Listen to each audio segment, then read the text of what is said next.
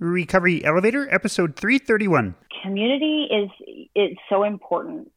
I think just trying to connect, wh- whether it's with ourselves, with our source energy, with other people, all of those things do get disconnected along um, along the journey in addiction. And so, reconnecting to the world, to other people, to yourself, and to source energy is a really important piece of recovery. Life is always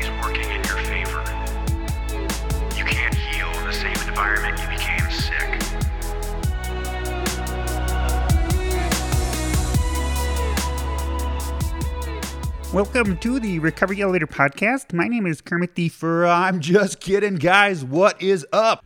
Paul Churchill here with the Recovery Elevator podcast. It is absolutely fantastic to be here with you all again. It's been about 20 years since I busted out the Kermit the Frog impression. It used to be a drunk trick of mine. And I said, you know what? It's time to bring him back.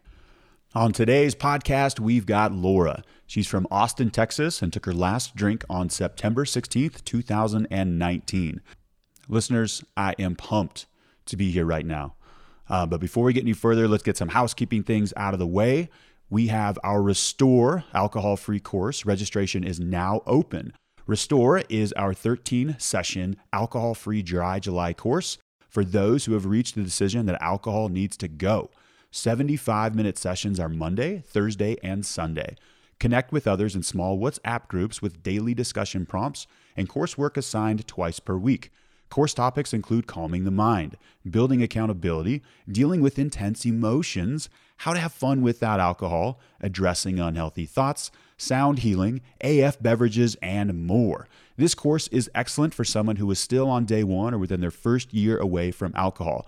Registration is open. You can go to recoveryelevator.com forward slash restore. I'm teaching a bulk of the sessions, but we've also got incredible instructors as well. My man Patrick Foley and Odette will be teaching a course night also. Okay, it's great to be back with you, and that's not a canned line. I missed you all, every single one of you. It was nice to have a break. We all need them. Teachers get summer breaks. They deserve breaks more than anyone. Thank you, educators. But it didn't take long during this podcasting repose to notice myself podcasting out loud on hikes and road trips, creating monologues with information, resources, tips, tricks, experiences to share with all of you. We've got an incredible lineup of topics and guests for season three. And before I get any further, I want to give a massive shout out to Odette for giving me the time off, for allowing me to focus on myself and to work on other areas of Recovery Elevator. I feel I'm more dedicated and energized to this project now more than ever. And I have Odette to thank. And I want to thank all of you for giving Odette a chance. Change is hard. We all know that, and you all welcomed her with open ears. Let me take a moment to share what this AF rockstar Odette did for RE and the AF movement. So let's talk about stats for a second. I want to mention that here at RE, we don't care too much about the stats or download numbers, but they are a barometer, and she did some incredible things. She took us from 5 million downloads to 6.5. She broke my daily record of 10,000 downloads. I know it hurts, it does, but I'm so happy for her as well. In fact, on that day when she broke the record, I was still in charge of uploading the podcast to our podcasting hosting service. Um, just forgot to do it. And so she figured out how to upload the podcast about three or four hours later, and she still broke the record. So, for clarity purposes, I'm going to come out now and say it. She has the record, but she would have crushed it. Odette took us to a new monthly download record of over 150,000 listens. That's over 8 million minutes of listening time per month. Now, here's the impressive part all of this took place when podcast listenership dipped 30% for all podcasts across the board. The main reason for this is because commutes and routines were shattered due to the pana, panacea, panda, pandemonium, pandemic. Oh, that's right. I'm kidding there. And then on top of that, many listeners, and we saw this in all types of inboxes, said, nope, Now's not the time to quit drinking. You're telling me I need to quarantine, stay in my condo, my apartment, my high rise, whatever, and do it all without my friend alcohol? Get out of town. Guys, no judgment here. We get it.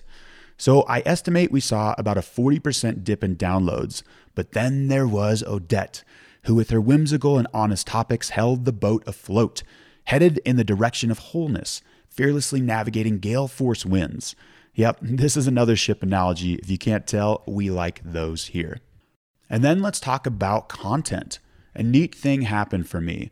I tuned into the RE podcast as a listener on Mondays. Not all of my days off were filled with maple donuts and Costa Rican sunsets. So the RE podcast gave me the inspiration when I needed it most. I personally had some difficult times during the pandemic. If some of the interviewees are listening right now, I want to say thank you for helping me on my journey. Odette held nothing back. She showed us how to be honest, vulnerable, how to be open to new ideas, and dropped no shortage of value bombs. Time has its own timeline, is probably my favorite. She brings a completely new perspective to saying adios to the booze. She's helped me realize my relationship with food is somewhat out of balance. This part of the intro could go on forever, but I want to say thank you, Odette. You have given me so many gifts. So here's the plan for today. I want to cover the plan for season three, give you a quick update of what I've been up to, and I also want to introduce myself since some of you are saying, Who the hell is this Paul guy? And where's my girl Odette? Okay, so what's up season three? Here's the plan. Season three will consist of 52 episodes, or about the same amount of time it takes for the Earth to roll around the sun. I'll be doing 46 intros, and Odette will do six. In other words, she'll be doing every eighth intro. With the interviews, and this is exciting, Odette and Chris, and Chris, you can hear his story on episode 175 and 278. The two of them will be doing the interviews. Y'all are going to love Chris. He'll be doing one interview every month. So that's one out of four. So for all of you who are going, hooray, awesome. And for those of you who are saying, damn it, I don't want it that way, two things. If you take out the word don't, you have the best boy band song of all time. And two, give it a chance. Change is inevitable and change is healthy. What's up, Ty? And I want to give a shout out to Liz, who is a volunteer and does show notes for every episode. Liz, we're so glad to have you. So here's a quick recap of what I've been up to. During quarantine, I learned German, whittled a patio set out of beechwood. I learned Taekwondo. I can play Pachelbel canon in D major and D minor on the piano, harp, and oboe. And I also mastered mindfulness and meditation. Ha, I'm just kidding. None of that is true. Oftentimes, it's our barometer or perception of what success is that gets us into trouble. Um, but let's let's get to the basics. Up until this moment, I've survived COVID, despite having it twice. And not everyone did survive. The world has lost nearly 4 million people, uh, which is why we're going to take a quick moment of silence. 4 million people. That's slightly more than the amount that alcohol kills each year. So it's safe to say that the COVID, the pandemic, was more dangerous than alcohol by, by the numbers. But we'll see what role alcohol will, will play in the future after the pandemic as people have to deal with uh, the isolation and the psychological repercussions of that. Okay, perhaps what I'm most proud of is I now have almost 2,500 days away from alcohol. September 6th 2014 was the date of my last drink. Over the last year, I rekindled my passion for coaching football. What's up, Battle Mountain Huskies? And I'll be coaching this fall at the Bozeman High School. Go Hawks! I picked up the skateboard again. Along with that, a couple of urgent care visits, but no broken bones. And I can drop in on the vertical part of the pool. Ever since I was 10 years old, when my parents rented out a skateboard park for my birthday, that was a goal of mine, and I got it even after falling 14 feet into the bottom of a cement pool twice. I learned how to stretch almost an hour a night for probably eight months. I lightened up on myself. With Recovery Elevator, the RE team has expanded and they are kicking major ass. We had our first Ditching the Booze course, which is for Cafe RE members, and the Restore course, which is open to everyone. We now have merch on the RE website. Thank you so much, Stephanie. We have over 70 chats a month in Cafe RE. This past March, I put an offer in at a five acre retreat facility in Costa Rica. The offer was accepted, but it fell through during financing, which was a bummer. But if and when it's supposed to happen, it'll happen. I want to mention if your pandemic experience consisted of constant day ones and you feel like you've lost all hope, keep in mind that you still made progress. For starters, you've survived. Again, not everyone did. Not everybody can say that. Life will give you whatever experience is most beneficial to the advancement of your consciousness. And I want to add, you're not the only one who struggle. The pandemic took its toll mentally on everyone. And when this pandemic fades away as yet another chapter in human history, the true pandemic, which was already here before, this is addiction, mental health, anxiety, and depression, will resume its place at the top of the list of what needs to be addressed ASAP. People need healing now more than ever. Now, we set out to make RE a safe place for just that. And I hope you find healing in this podcast or Cafe RE. Many have, including myself. Before I decided to return for season three, I needed to ask myself a question, which was why was I coming back? And I didn't have to think long before the answer clearly came to me. But before I share the answer with you, I want to loop you in on my journey prior to my last drink in September of 2014. And for some, this is a condensed introduction of who I am, since I may be a new voice for listeners. I was a normal drinker for about seven years until I moved to Spain at age 23 and bought a bar. My morning routine for the last year of that, at age 26, was a box of wine at 6 a.m. and two warm beers. I found I could drink beers faster when they were microwaved. I was so sick and in rough shape. I then decided to quit on January 1st, 2010, and that lasted two and a half years. I was what they called a dry drunk. My plan was only to not drink. I was looking at a life without alcohol as a sacrifice and not opportunity. So in 2014, shit got real. In April of that year, I showed up to a high school trip in Peru as a chaperone, drunk. In May that year, on a houseboat, I secretly drank over a 100 beers. Well, it was a secret till everyone realized they were out of beer three days before the trip ended. I was not their favorite person. I worked that summer at a crisis mental health facility, and there were so many days where I had the conversation with myself before clocking in. I would say, Goodness gracious, I need a bed. I need to check myself in. In July that year, I got a DUI while driving to work and spent the night in a suicide proof jail cell. A couple weeks later, I had a failed suicide attempt. That same year, I was a captain of a dodgeball team, and I was informed later that I gave a full two minute pump up speech fully blacked out. For most of that summer, I couldn't remember if I fed my dog Ben or not each morning. There was so much shame.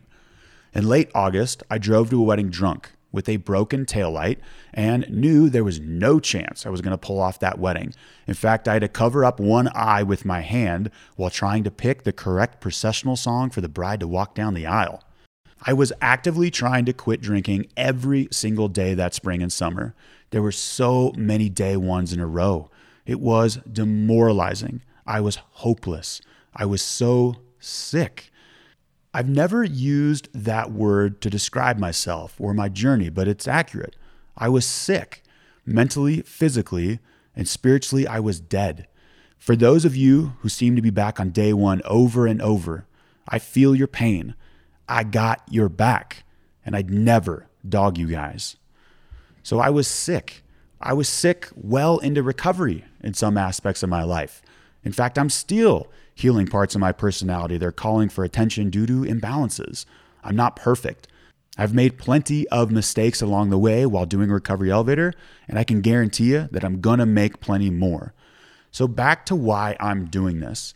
I do this because when somebody breaks the cycle, lifts the needle of consciousness, and begins to write a new narrative, it fills me up.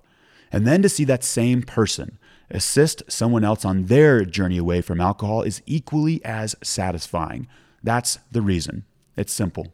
One more thing before I conclude. I've always said there's no right or wrong way to do this, to ditching the booze, and I firmly believe this. But please don't take my word for it or Odette's. Try this stuff out for yourself. Do your own research, do the work. You guys are going to be just fine and keep moving forward. So before we hear from Odette and Laura, let's hear from Cafe RE. And again, guys, I'm so excited to be here with you.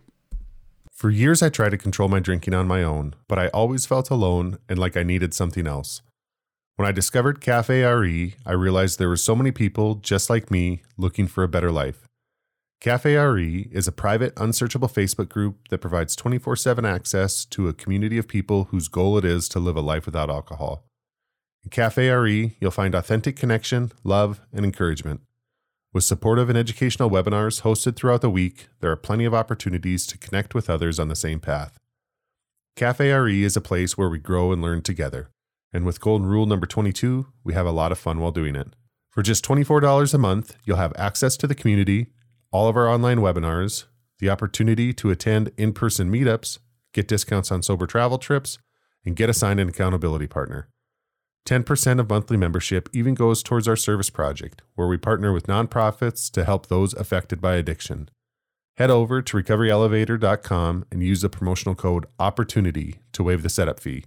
Again, use a promo code OPPORTUNITY to waive the setup fee. We hope to see you there. Recovery Elevator, please help me welcome Laura to the podcast. Laura, welcome. How are you today? Hello, I'm doing very well, thank you. Thanks for coming on the show. And let's get right to it, Laura. When was the last time you had a drink? My last drink was on September 16th of 2019. September 16th of 2019. How are you feeling? I'm feeling really great. I mean, it's shifting from day to day uh, still, even 18 months in, trying to kind of figure out what it's like to have a sober life because I, you know, drank for such a long time. So there's ups and downs for sure, but I'm present for all of it and I'm grateful for all of it. Oh, I'm so glad to hear that. And can you give listeners a little background on yourself, Laura? Can you let us know where you're from? What do you do for a living? Do you have a family? And what do you like to do for fun? Sure. So I am in Austin, Texas. I own a spa in South Austin where I do body work and energy work. I'm also working with a new business called Supernatural Recovery where I work with other people in recovery. I am a single mom. I have an eight year old little girl who is amazing. And for fun, I love to be outside. I love hiking and swimming. I love yoga, and I've also gotten really into meditation and doing, you know, different types of meditation like Kundalini and learning a lot about Buddhism and things like that too. I'm also seeing here on your Skype profile picture that you have pink hair. So you are fun from a first glance. well, thank you. Well, thanks, Laura. And can you let us know your background with drinking. Just tell us about your story with alcohol, your relationship with alcohol. When did you start? When did you realize alcohol wasn't serving you? And what got you to be on the show? What got you to quit and be on this path? Sure. So I grew up around alcohol. I grew up in an alcoholic, abusive family. I never really wanted to drink because I saw the way that, you know, my parents would act when they would drink. And I thought, oh, they're so silly. But I did start smoking pot and doing other drugs at a pretty early age. And I was about 14. And so I was actually doing, uh, I was smoking pot pretty regularly and also taking LSD pretty regularly at an early age. One, when I was 16, I was on LSD and I was raped. And shortly after that, I started having really bad panic attacks. And I started drinking as a means to sort of cope with these panic attacks because of that experience. So, unfortunately, shortly after that, I was targeted by a psychopath and I fell into a relationship where I was imprisoned and tortured and sexually abused for a few years. During that time, I was also using alcohol as a means to really deliberately disconnect from my experience so that's really like how it started you know not not under like really fun party circumstances but i sort of always used it as a as a means to deal with panic or deal with uh, trauma or deal with traumatic circumstances. So i was able to escape from uh, my abuser when i was 18 and i went uh, to college. And that's when i started showing signs of uh, really severe post-traumatic stress. And again i was like continued drinking to kind of you know cope with all of that I did spend some time in a in a hospital, which sort of got me stable enough that I could continue with my life in a more functioning way. But I did continue to drink for the next 20 years. And as things go, when you're drinking, I mean, it was just sort of on this seesaw of, you know, I would be stable and functionally drinking and then not functionally drinking, sort of back and forth for a really long time. And then, you know, people talk about like a rock bottom moment. And I, I didn't really have one of those. For me, rock bottom was more of a, a place where I lived for a couple of years. And so the last couple of years were pretty rough. And then I was finally, you know, able to, I had a lot of false starts, but I was finally able to quit for good on September 16th of 2019. Wow, I love that you said rock bottom was a place that I lived in for a couple of years. And, you know, I want to share. You shared a lot of raw, vulnerable moments of your journey. Like you said, it's all part of your journey, but that's a lot. And uh, I'm really glad that we're sharing your journey here because it is a little bit unique. You know, for a lot of people who come on the show, including myself, it starts more of something social, or alcohol is more of this social lubricant, and it is serving a purpose. But for you, straight out of the, straight out of the gates, like you said, it was something that was just a numbing agent from the get go, and then it, it's a different path that I think what we commonly hear. So thanks. I mean, thanks for your vulnerability. And with you going to alcohol, I know you mentioned you come from with alcohol being in your family and you kind of wanting to not drink at first. When you did start using it, what was your dialogue internally of, well, I said I wasn't going to do this and now I am? I think I just, I mean, I definitely remember having a moment where I recognized that if I was drunk enough, then I wasn't, my nervous system was not able to have a panic attack. And I was just really young. And so I was like, well, I guess we're going to go with this. and it was one of those things where I, I'm not even sure like when I had my exact first drink. I'm sure maybe I tinkered with it a little bit, you know, before, before I had the sexual assault incident and things, you know, sort of took off in a negative direction for me. Uh, cause, you know, people in high school do that sometimes but I definitely remember that that moment where I sort of was like, well, I'm just going to drink because it's the thing that makes my body not have a panic attack. Yeah, and ultimately, I think one of the things that is harder to let go of when we pursue this path, this healing journey is, you know, the guilt and the shame. And my therapist often says, you know, at some point you have to accept and see things from the perspective of you were doing what you needed to do in order to protect yourself. It may have not been the healthiest decision in terms of whether that was for my for my case alcohol or having some sort of behavior in my eating disorder bubble. It it is still a protective mechanism and it is still something that helped us get through really hard times even though we were hurting ourselves. So I kind of had to reconcile that with my own story of I was doing something that wasn't good for me but it's the only thing I could do to survive that particular day or that particular chapter of my life. So, in a way, we are just helping ourselves in a very unhealthy weight, but it's still a survival mechanism, you know? Absolutely. Well, I'm I'm also in recovery from an eating disorder, and so I feel I feel like I developed several you know maladaptive coping mechanisms that were really survival instincts and survival mm-hmm. techniques. It was sort of a way for me to intentionally disassociate yeah, those are all, you know, some of those are natural instincts that our brains do for us when we're in traumatic situations. And then sometimes those are just choices that we make that are coping mechanisms that are survival instincts. At any point of your journey, because we got a, a, synthesized version, did you talk to anybody about what had happened to you, the relationship with alcohol, the abuse that you had? How was sharing this with the world as you were growing up and as it was progressing? It hasn't actually. This is really sort of the first time that I've been talking about it publicly. I was on another podcast uh, recently talking about my journey into sobriety and talking about what I'm doing with supernatural recovery. And so I talked about it there, but integrating those experiences is actually a fairly new thing in my life that um, the gift of sobriety and a lot of heavy trauma therapy has given me. You know, I lived years of my life just saying, oh, I had an abusive boyfriend when I was younger, and that was the story that I that I believed. Um, and then as more sober time came together, more memories started resurfacing, and then as I began talking to my therapist, we realized, you know, how deep the trauma actually was and why um, it was so difficult for me to get sober. And the reason that I tell that story is because my trauma and my addiction go hand in hand.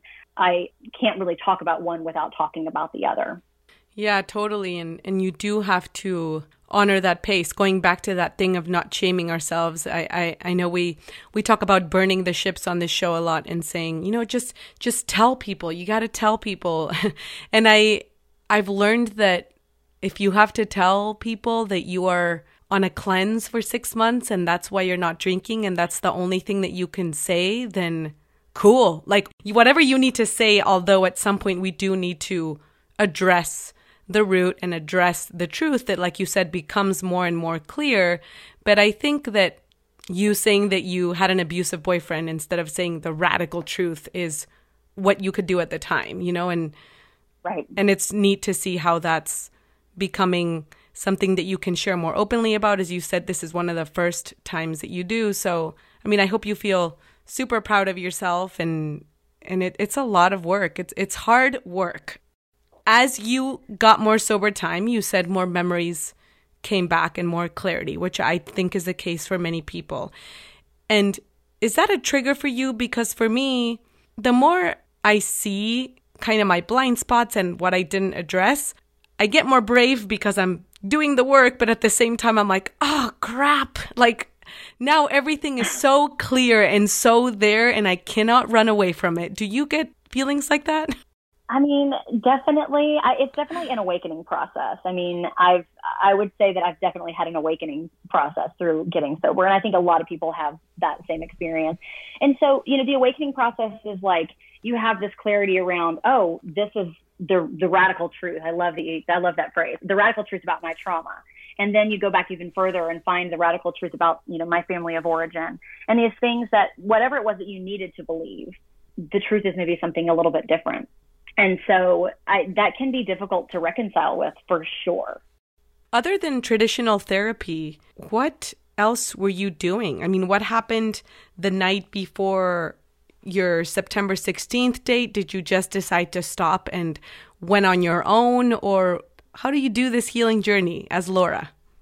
How do you do this healing journey? Well, I actually I wrote a book about it, mm-hmm. and um, that's part of the supernatural recovery it, I'm just, so I'll just go into just the four different parts. Um, there's foundations, which is caring for your physical body. So I started working with a practitioner who helped me get supplementation, nutrition, hydration, exercise, like all of those things so that my physical body could be cared for, which was really helpful during the withdrawal process and especially during the first couple of months.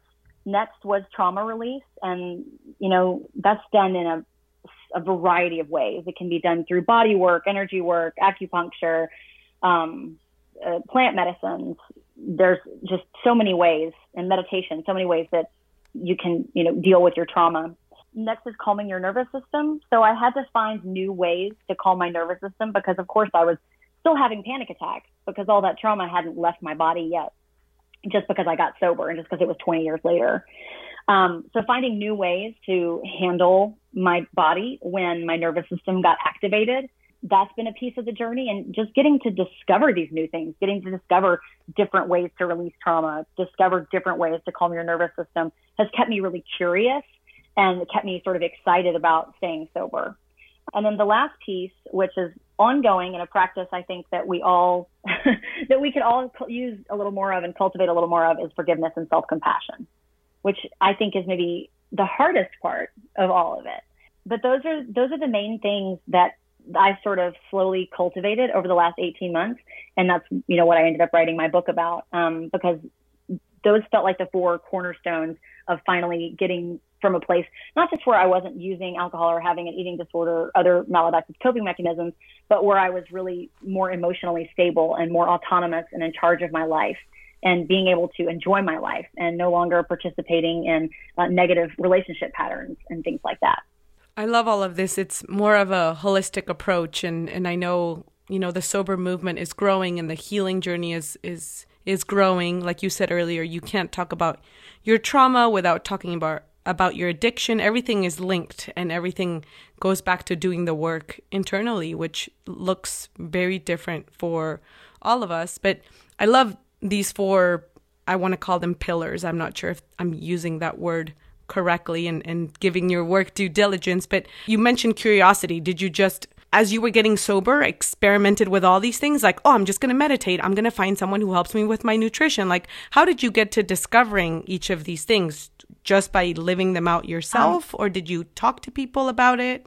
Well, a piece of it is that I'm I'm a part of the healing community in Austin. Um, mm-hmm. Since I do body work and energy work, I, ha- I have a lot of colleagues who are healers. So I know other body workers. I, you know, I know acupuncturists. I know chiropractors. I know energy healers, and so um, craniosacral therapists um, and and therapists as well. So I was able to reach out to people who I just knew, you know, in my circle of friends, and I realized that the more sort of work that I did, the more trauma I would release, and you know, the better that I felt. And so that was a piece of it, and yeah, just like staying curious and like, well, also trying to figure out what to do with myself. Because when you're, you know, that heavy into addiction, you don't really do anything but drink, like for fun. So trying to find new ways to just live my life. Well, I'm sober. I don't have anything to do. I guess I'll go get a massage, or I guess I'll try out, you know, whatever this new therapy is, sound therapy, or, or something like that.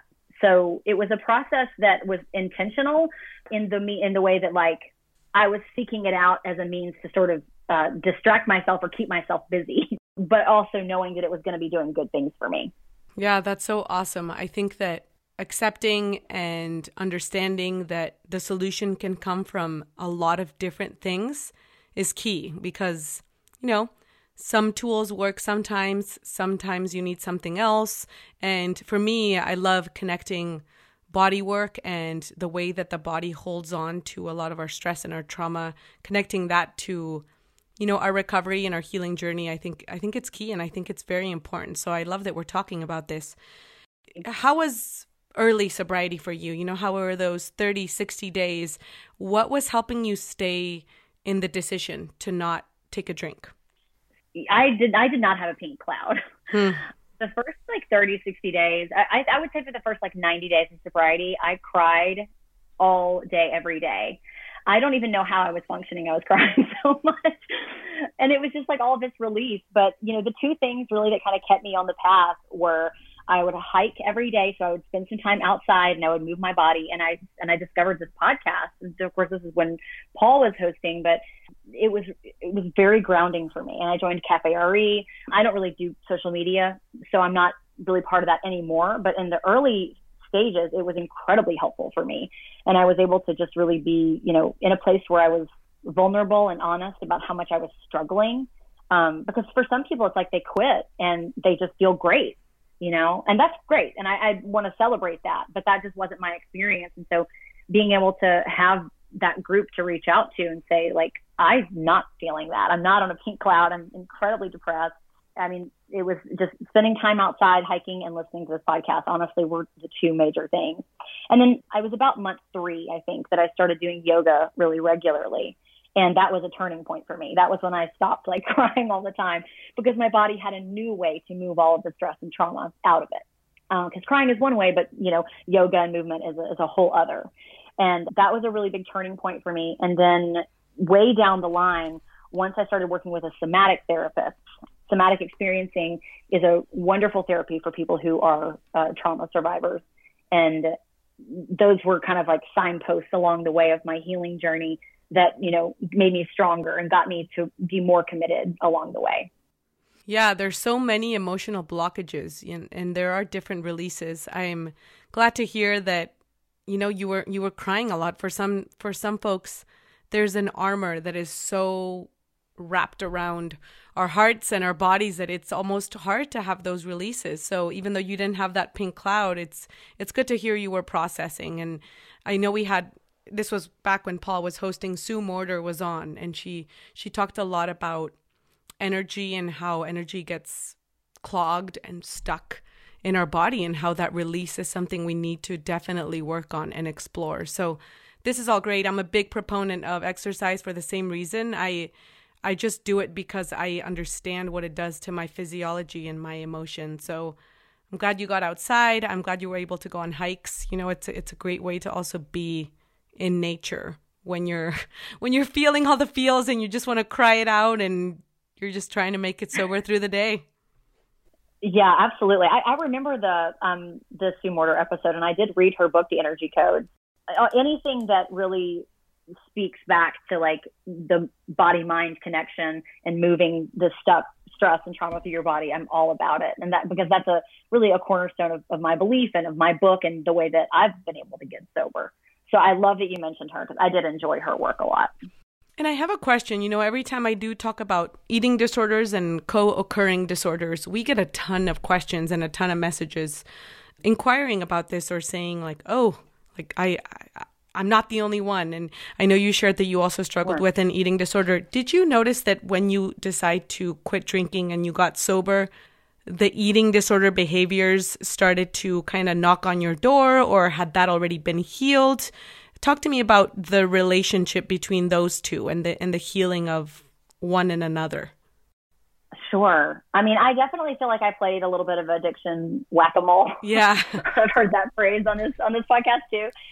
And so yeah, they they they resurfaced a little bit. It wasn't it never really got out of control, but it I would yeah, it definitely was kind of knocking on my door a little bit. Um just as a coping mechanism again, it's you know, my nervous system when you have that level of trauma and you it, without other coping mechanisms like the more things that I've learned along my way, um, we kind of just fall back into these old patterns. And it's so it's like, well, this behavior will make me feel better, even if it's temporary and even if it's, you know, self abuse, which is really ultimately what I what I feel like we're in recovery from when we've especially got more than like this comorbidity that's happening with an eating disorder and with an addiction. It's it's self abuse.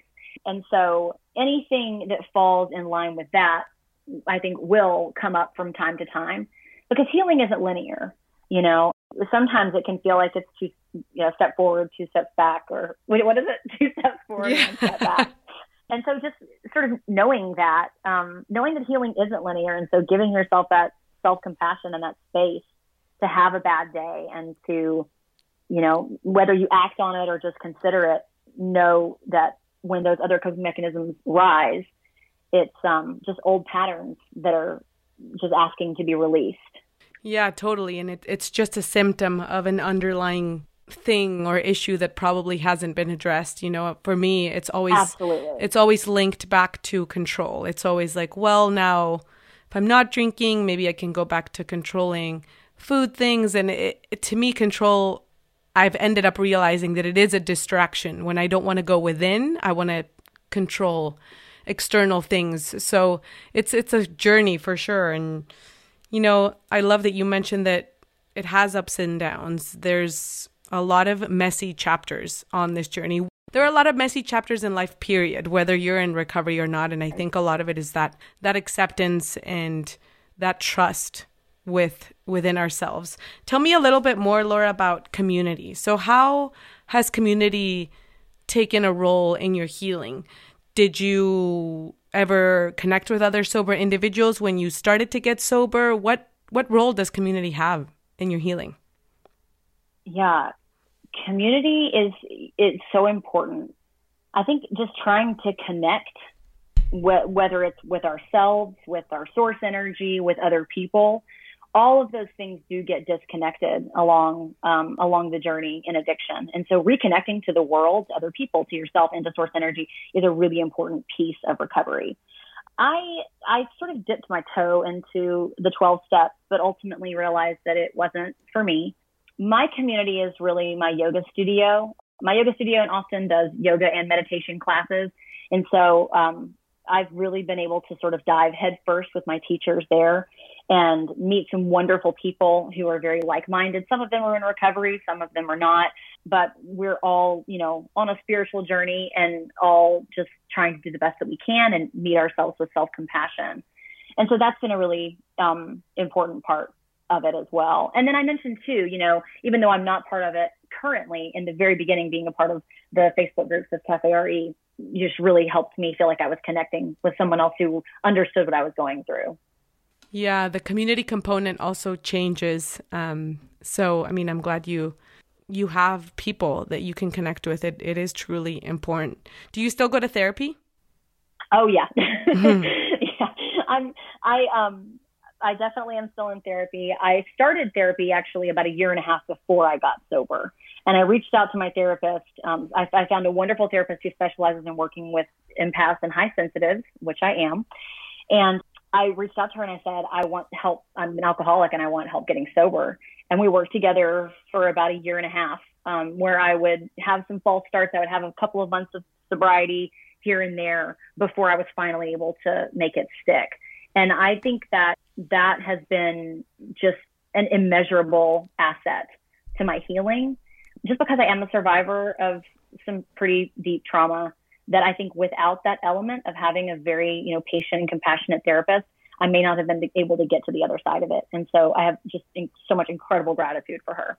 Oh, I'm so glad. And I'm glad you you found a good fit. You know, I was just talking to a new therapist that my husband and I are seeing this morning, and I was telling her, you know, it's like with AA meetings, you know, I don't go to AA, but the people that try it once and then maybe don't like it, you know, you have to kind of shop around for the right person. It is kind of like dating. It has to be a good connection.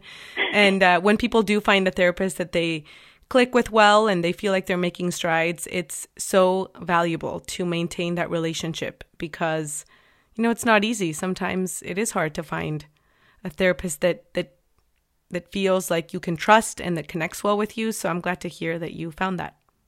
I, thank you so much. And you know, she's actually really inspired me. I'm actually in grad school getting my master's in counseling.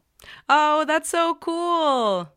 What else has this journey made possible for you? I usually ask this question later on, but it's a great segue into it. it. I'm sure this is something you thought you would never do, and now you're doing it. Is there anything else that has kind of unfolded due to your decision to stay sober? I mean, yeah, like, and most of it does revolve around recovery and what I'm building with Supernatural Recovery, and you know the fact that I've written a book and that it's going to be published soon. Um, all of that has it's like it's always been a lifelong dream of mine to write something and publish it, and so the fact that I've been able to accomplish that is really amazing. And you know, because of uh, my PTSD, just getting my undergrad 20 years ago was a huge accomplishment since I, I kind of you know made it through by the skin of my teeth. So the fact that I'm going to school again and I'm getting my master's is I think surprising. Like if I had asked myself five or ten years ago if I ever saw myself doing it, I definitely would have said no. And I've just grown so much as a person. I have such a better handle on my emotions and my emotional, you know, reactivity to situations. Whereas I feel like I used to be such a an emotionally reactive person.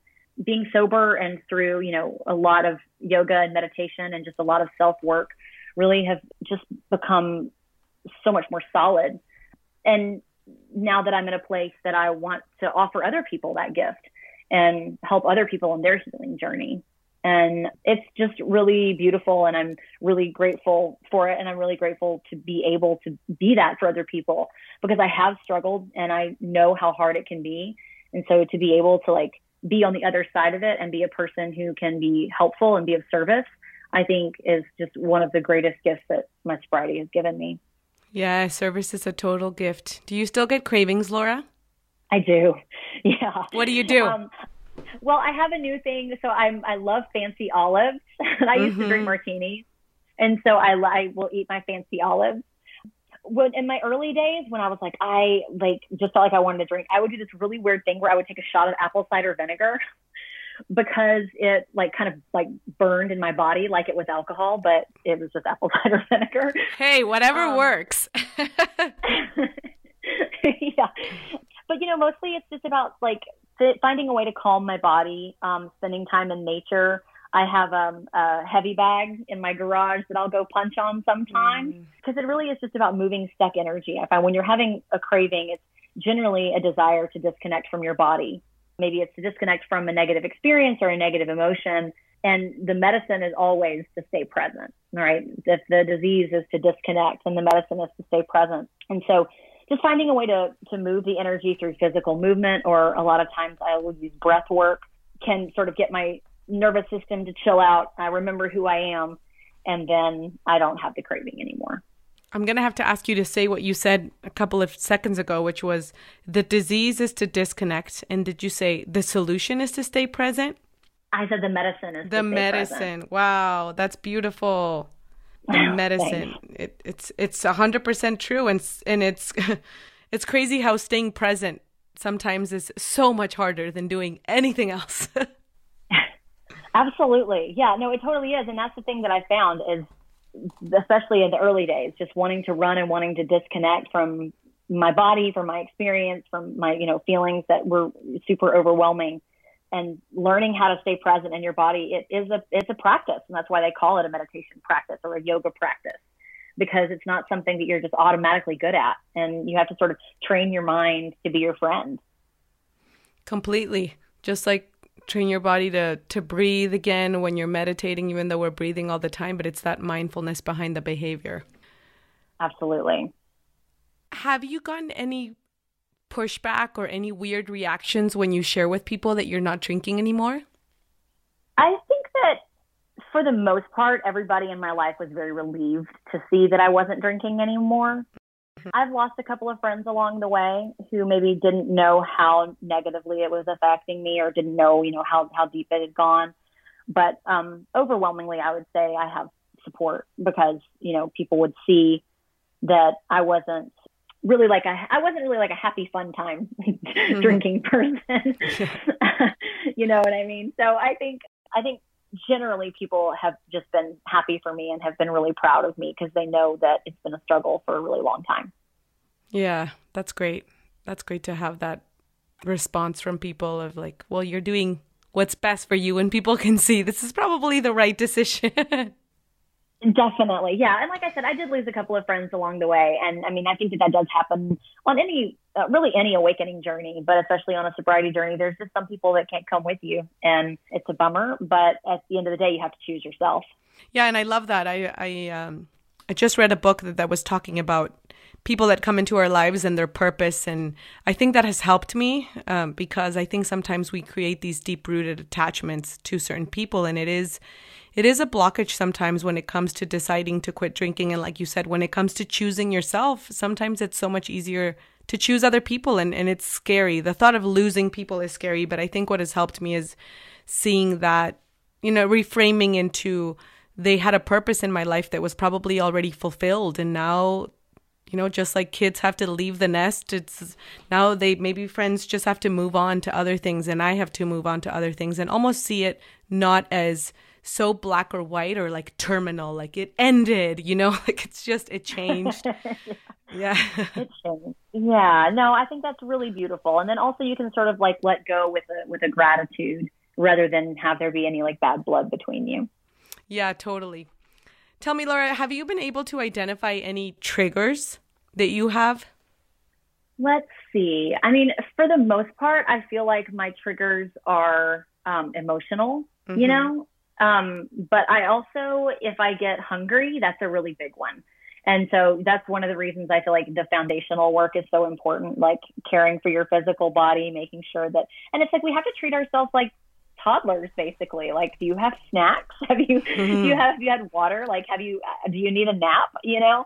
And these seem like such basic things but they go out the window when if you're not taking care of yourself because maybe you're depressed or maybe you're drinking too much that coming back in line with like how to physically care for your body is a really important piece of it so definitely if I get hungry, I'm like, oh God, I'm craving a drink. Oh, I just, I'm hungry, you know, and now it's been long enough that I can recognize that. And then, yeah, like if I get overwhelmed emotionally, I will still have this kind of knee jerk reaction that uh, just fuck it, I'm to drink. It's like, what? You, of course you're not. Like, just why are you even saying that? I love hearing the, you know, you're doing it for us in real time. I love that you have this banter within your mind of like the you that is not you and the you that is you. You know, this like what you know this crazy thought. Who what is this crazy thought? Bye. I'm of course I'm not going to drink. Like it is so healthy to create that type of dialogue where we can I don't know accept that we may have crazy thoughts or crazy knee jerk impulses, but that that doesn't mean anything. It doesn't mean that they will come to fruition. Absolutely. Well, that's the beauty of an awareness practice, and that's that's the, the, really the greatest gift that meditation has given me is to have this separation between you know the reaction and then like the knee jerk reaction and then the actual reaction. So you have an awareness of oh, I'm actually not going to drink. That's just a weird thought that I just had, and you can kind of let it go instead of attaching to it. Yeah, that pause that sometimes feels like it's so hard to insert between, you know, a trigger and a and a reaction, but it's totally possible and like you said it just takes practice. It's a muscle that needs to be worked. Absolutely, definitely. What does a day in your life look like nowadays, Laura? Well, after I drop my daughter at school, I will usually go for a run or a walk, and then I will go in and take clients. So um, I, you know, I love my job so much. I get to do body work, energy work, and facials with a wonderful group of clientele. And then I'll go to a yoga class if I can.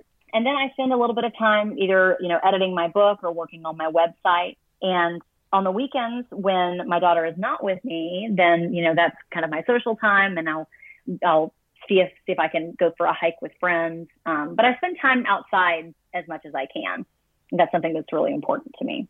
That's awesome. And I love that you are teaching your daughter all of these things that we're talking about. You know, I, I, I struggle sometimes with wondering, oh man, you know, are my kid's going to be okay.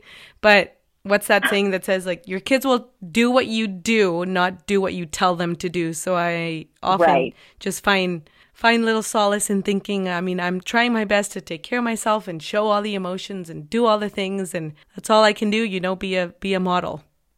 Absolutely. Yeah. I, I'm just speaking of triggers, worrying like, is my daughter going to be okay? Like, Yeah. oh my gosh, that is such a big one. I think as a parent, it's just really challenging.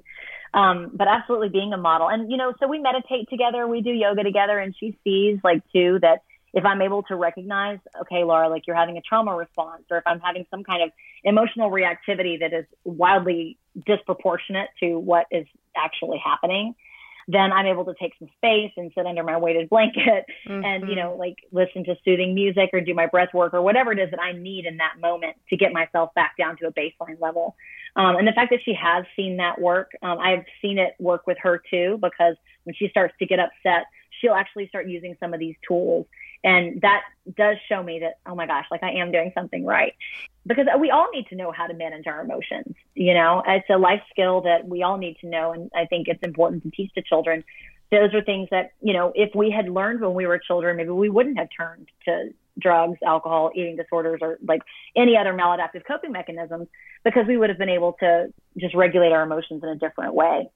Yeah, my brain keeps turning on the idea of some sort of prevention program or some sort of yeah, like you're saying emotion emotional regulation course or class or I, I just keep thinking we have to get these people while they're young. You know, we have to talk to kids and all of these things that we don't learn at school that are beautiful life skills that we end up, you know, having to learn to meditate when you're 30 plus and it's like, oh, I can't even sit still. How do we how do we do that at an earlier age? I love that. Well, and you know, I think too, uh, I've, I often have thought about speaking to kids and to teenagers about having autonomy over your body and about consent and about respect. Because I also think that those were conversations that were missed when I was growing up. And that's how I ended up in some of the situations that I ended up in that were very traumatic for me. And so, you know, being able to talk about those things is also really important. So, uh, as you know, the next generation can understand a little bit better and hopefully prevent, you know, more of these these types of traumas from happening, and thus like reducing mental illness across the board. Yeah, I'm I'm really grateful to hear that because all of this work is you know we need we need to do it whatever it looks like whether it, it is a talk at a school a talk with just our own kids and that's all we can do but it, it starts even it starts there with our own kids and having different conversations that maybe we didn't get to have so i mean it's so neat to see that you're thinking that way and wanting for people to not go through what you went through so this is awesome you'll have to let me know how that progresses if you ever make that into something bigger Thank you. Yeah, that's. I mean, it's sort of just a dream that I have for now. I don't even know how how I would implement it just outside of the confines of my own family. But it's like you said, it does start at home. It starts with our own children, and those are those are conversations that are important. I would love to be able to, you know, to speak to a wider audience um, because I feel like I can't. I didn't just go through all that for nothing, you know. And I went I went through it and I survived it, and it made me really strong so that I can help other people. And if I can prevent it, then that's even better than helping people heal who have gone through it. Well, keep it on your vision board, Laura. I'm here for it. I will. Thank you. when does uh when does your book come out? So I'm in the very final stages of editing. I, I just, of course, want it to be perfect. Um, and then um, it's going to be published through the Balboa Press, which is uh, the division of Hay House. Mm-hmm. And so it's slated to be out within the next four to five months. That's exciting. So- Please let us know when that comes out. Please send me a copy so I can read it and share it. And yeah, I'm super excited for you. I know that it's a lot, a lot of work, and I'm really happy you'll get to cross that bucket list item. Not a lot of people get to do that. Thank you so much. Yes, I definitely will send you a copy. Um, I'm really excited about it. It's just this culmination of practices that I've learned, and I feel like having them all in one place and being able to give them to somebody who you know doesn't know the way could be really helpful because there are other options. People, you know, a lot of times will just automatically gravitate towards the 12 steps because maybe they think that's their only option. But like I said, I, that didn't really speak to me um, and the way that I feel about my addiction experience. And so creating something new for people who are looking for a different direction, I feel like was really important to me. So I'm very, very proud of it. Um, and I'm so excited for it to be like widely available. So excited. I can't wait to read it. Thank you. All right, Laura. Well, we've reached the rapid fire round. If you can answer these questions okay. in 30 seconds or less, that would be fabuloso. Are you ready? Yes, I am. If you could talk to younger Laura, what would you say to her? I would say that it's going to be okay. And you are an incredible and very strong person, much stronger than you think and you're going to get through all of this and then you are going to help other people who've gone through it. Beautiful. What's your favorite NA beverage? I drink Kin Euphorics. I don't know if you've heard of that. Yes. Yeah, it's a good one. I like that one. Um, I like because I also, you know, I'm into supplementation, and so I like to take herbs to like help my body relax. And so I love that they've done that with, um, you know, a, a liquid that you can sip like a cocktail. Yeah, for those of you who haven't heard of it, it's a, a, brand that makes these, yeah, I guess these mocktails, but they do add some adaptogens and herbs that are good for you. So it's a nice little mix versus just all the syrups, which sometimes there's a place for that, but it's good to have other healthier options as well. All right, next up, what are some of your favorite resources in recovery? Well, I I would be remiss if I didn't say Supernatural Recovery. Um, my website is supernaturalrecovery.org, where I do have some online classes. And of course, that's where you'll be able to buy my book in a few months. Cafe RE was a wonderful resource for me in the beginning, so I definitely want to shout out to that one as well. And then I just think the ancient practice of yoga is has also just been a wonderful resource for me. What's an unexpected perk of being sober? Hmm my skin. Mm. um, being able to look in the mirror and feel like, dang, my skin looks so good. Like I've looked at side by side photographs of myself from, you know, before I got sober and now, and, and even like 30 days sober, just the difference in my appearance. You know, my eyes are brighter, my skin is just clear. Um, and I think it just gives me a confidence overall that I maybe lacked when I was drinking. What parting piece of guidance can you give to listeners who are thinking about ditching the booze? To have self compassion for yourself, to know that it's not, the healing journey is not linear. And, it, you know, if you're trying and you haven't made it yet, just to, just to keep trying. And the more that you beat yourself up, like the harder it gets to get sober. So trying to practice self compassion and then sobriety sort of follows.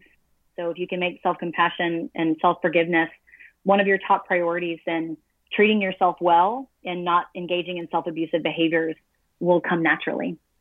And before we depart, can you give listeners your own you may have to say adios to booze if line? I feel like I had so many good ones and I couldn't remember any of them. But the, but the one that I wrote down is when the bottle is half empty and you go to the store because you're afraid of running out. I mean, you want to be prepared. if you still have half a bottle left and you're concerned about running out, um, you might have a drinking problem. the neat thing about that is that now that happens to me with my sleepy tea. You know, the box is still half full, and I'm like, I need another box of sleepy tea. I feel that. oh, Laura, thank you so much. I'm so glad we got to do this. I can't wait for everybody to listen. Can't wait to read your book. I appreciate you, and we'll be in touch. Thank you so much. Thank you for having me on. Take care. Very well, Team RE. That wraps up our interview for today. And before I say adios, I want to once again say thank you to everyone that helped make season two of the Recovery Elevator podcast happen. Thank you to everyone that listened, that gave me an opportunity as I was transitioning into hosting. And thank you, Paul, for allowing me to be part of this beautiful project that you created.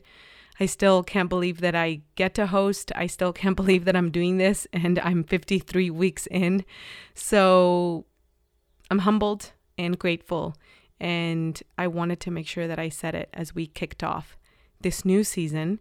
Excited for new changes, excited for you guys to get to know Chris, and really excited to also take a back seat and to get to listen to Paul with his intros. You know, that is the reason why I joined Recovery Elevator in the first place was I needed help. I searched for a podcast. Recovery Elevator came up and my life has been so different because of it. So thank you.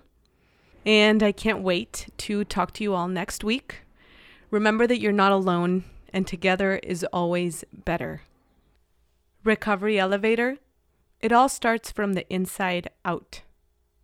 I love you guys. Get out of the. Story and use the mind to locate the body. Move the energy inside by talking, walking, and most importantly, trusting that the body already knows how to do so. We cannot fight a drinking problem or an addiction because it's trying to tell us something and we must listen. It's nudging us in a certain direction.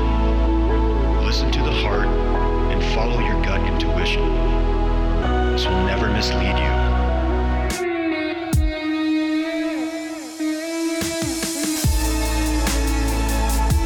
People often ask me, what's the one thing I can do? My response is always the same burn the ships.